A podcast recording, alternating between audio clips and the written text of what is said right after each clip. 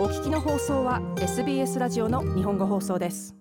今週生まれる赤ちゃんの一人が地球上で80億人目の人になるでしょう。国連ではその赤ちゃんは今日15日の火曜日に生まれると予測しています。しかし中国では出生率の減少と人口の急速な高齢化で人口増加は緩やかになりつつあります。SBS ニュースはなぜ子供を持とうという意欲が薄れつつあるかを論じる中国の3世代の家族と国のためにより幅広い人口統計学的なチャレンジを強調する専門家のことを紹介しています。中国人ソフトウェアディベロッパー、タン・ファジュン氏39歳は、米人郊外の自分のアパートで彼の2歳の子供と遊ぶのが大好きですが、もう一人子供を持つことはなさそうだと言っています。多くの家族にとって祖父母は年を取り過ぎているか、あまりに遠いところにいます。ですから彼らは子供の世話をする何を雇わなければなりません。これは子供が大変小さい時は本当に金がかかるということです。これが人々が子供を持ちたがらない主な理由の一つです。もう一つの理由は我々の多くが大変遅く結婚するということで、この年で妊娠するのは大変です。断定できませんが、遅く結婚するのは明らかに出生に影響すると思います。端子はこのように述べました。端子のような無数の人々のそういう決定が世界の人口の行く末を決めるでしょう。国連は今日11月15日火曜日に世界の人口が80億人に達すると予測しています。端子は、結婚している彼の友人の多くが子供は一人だけで、それ以上は計画していない。もっと若い人たちは結婚することにさえ興味はなく、ましてや子供などは論外だと述べました。中国ではチャイルドケアのコストが高いことが子供を持つことの主な障害となっていて、ますます移動が激しくなる社会では多くの家族が遠く離れて暮らしているかもしれない祖父母を頼りにすることはできません。2歳は子供にとって一番いい時です。我々は2、3年後にはこの期間を失うと思います。しかし、我々の親が年を取っていくという事実を考慮すれば、我々のうちの少なくとも1人は犠牲になって家にとどまり、その子の世話をしなければならないでしょう。どうなるか様子を見るつもりです。So we will wait and see. 譚氏はこのように述べました。数十年間、中国は人口増加が暴走するという見通しで頭がいっぱいになっていて、その数をコントロールしておくために、1980年から2015年まで厳格な一人っ子政策を課しました。譚氏もその妻のアン・ラン氏も一人っ子です。私たちは自分たちのことはあまり考えていないと思います。2番目の子供を持つことが私の家族にとっていいことかどうかを気にしているだけです。私はこの国の出生率が落ちているからという理由でもっと子供を持つべきだとは思いません。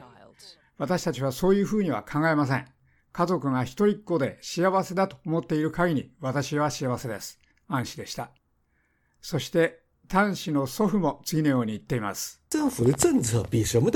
一人っ子だと言われている時には、一人っ子だけしか子供を持てません。それ以外のことを考えることは許されません。ですから、我々はそれに慣れています。政府の政策は大変重要です。端子の祖父母、タン・ティアンピン氏とその妻のリアン・ズイミン氏は、彼らの孫の世話をする一方、彼らの息子と嫁は共に仕事で多忙です。基本上就是说很听私たちは党と政府に服従しています。私たちは共に仕事がありましたので、自然に国と政府に服従し、当時の一人っ子政策に従いました。昨今、解放と改革以来、経済は急成長し、人々の収入は大幅に増え、人類は進歩し、当然、私たちはみんな子供たちに成功してほしいと思っています。ですから、みんな子供を持つのを決めるときには計画や手配をする必要があります。リアン氏でした。国連は中国の人口は来年から減り始めると予想しており、その後はインドが世界で最も人口が多い国となりそうです。中国の一人の女性が一生の間に産む子供の数、合計特殊出生率は2021年には1.16で、OECD が安定した人口の基準とする2.1を下回り、世界最低の部類に入りました。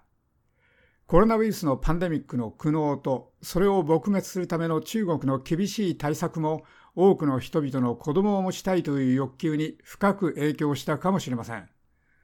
それは香港の大学教授、シェン・ジャンファ氏などの人口統計学者の見解です。現在、中国の人口は転換点にあると言えます。なぜなら、その人口の増加はほぼ成長率ゼロで安定したからです。ですので、我々は大変低い合計特殊出生率です。また、我々は人口の高齢化が大変急速に進むと予想しています。ですから、これは実際に中国が直面している大変重要な状況です。20年前とは違います。また、西側諸国とも、他の発展途上国とも違います。我々は大変重要な転換点にあります。シェン教授でした。中国での新生児は今年、去年の1060万人から1000万人以下に減り、記録的な少なさになるものとみられています。これはすでに2020年より11.5%少なくなっています。65歳以上の人口の割合は今およそ13%ですが、急増する方向です。減りつつある労働人口が増える高齢者の面倒を見る重荷に直面しています。高齢化社会の到来を警戒して中国は減税や現金の支給のほか、さらに気前の良い育児休暇、健康保険、住宅の助成などでカップルにもっと子供を持つことを奨励しようとしてきました。しかし人口統計学者たちは高い教育費、低賃金、悪名高い長時間労働のほか、COVID 規制のフラストレーションや経済状態全般を引き合いに出してその対策は十分ではないと言っています。